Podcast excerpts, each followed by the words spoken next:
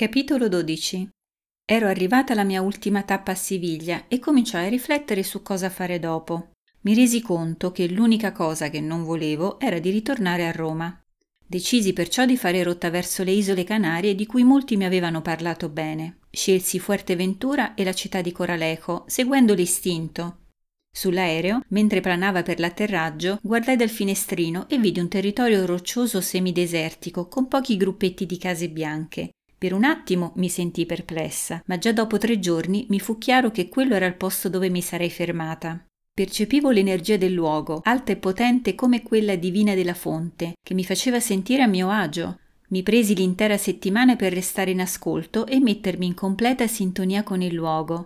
Alla fine della settimana, poiché avevo con me soltanto lo zaino, mi feci spedire dall'Italia la piccola valigia che avevo lasciato in consegna a un'amica. Dopo un breve periodo in centro, trovai una sistemazione in una zona periferica di Coraleco, nel comprensorio di San Valentin. La località era quella che desideravo e l'appartamento emanava un'energia di amore positivo. Più tardi scoprì che vari inquilini che si erano succeduti avevano vissuto relazioni di coppia felici. Ero riconoscente alla natura e ai suoi elementi perché mi sentivo in paradiso e soprattutto perché avevo l'opportunità di esserci, Comprendevo che non era qualcosa di scontato. Inoltre questa terra mi dava la possibilità di recuperare le forze dallo stress accumulato in tanti anni di problemi, di cambiamenti, di profonda trasformazione, di emozioni e dolori. Che dovessi venire in quest'isola era scritto nelle stelle, perché anche nel caso di Fuerteventura avevo avuto dei sogni premonitori. Il più vecchio risaliva dieci anni prima e riguardava un ristorante. Riconobbi tutti i più minimi particolari, gli scogli scurissimi in prossimità del locale, la saletta minuscola, più intima, staccata dal salone principale, il terrazzo con le vetrate e persino la persona affacciata con lo sguardo perso verso l'orizzonte. Nel sogno ero con mia madre che mi diceva che il luogo era perfetto per il pranzo del mio matrimonio.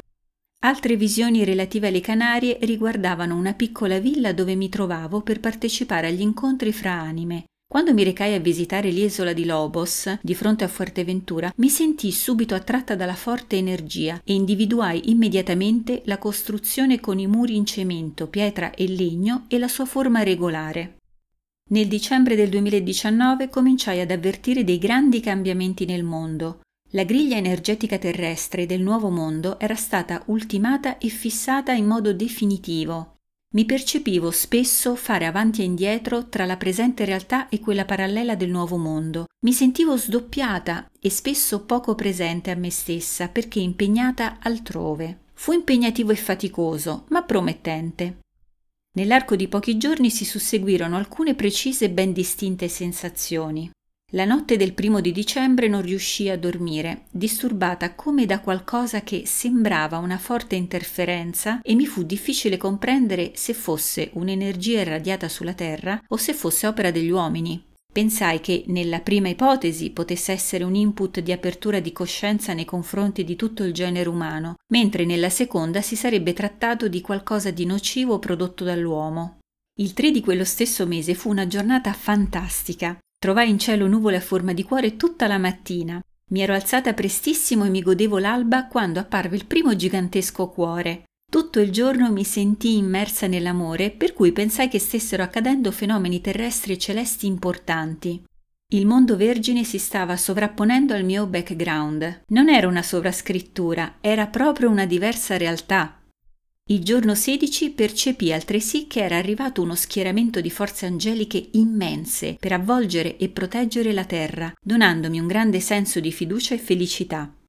Questo posto so con certezza che è stato fondamentale per la mia rinascita, che mi è servito per guarire fisicamente e per raggiungere lo scopo che mi ero prefissata in questa vita, rinascere mantenendo lo stesso corpo e questo è avvenuto nel periodo fra il 2018 e il 2019, durante la cosiddetta notte buia dell'anima, nella quale si muore per risorgere. Ciò ha permesso al mio destino di essere ripulito, di lasciare il mio vissuto e le mie memorie intatte, ma di sganciarmi dai legami karmici del mio passato e di tutta la mia famiglia. In questo periodo ho passato anche molti momenti di profonda tristezza, mi sono isolata spesso per elaborare i miei sentimenti, i miei pensieri e la mia vita.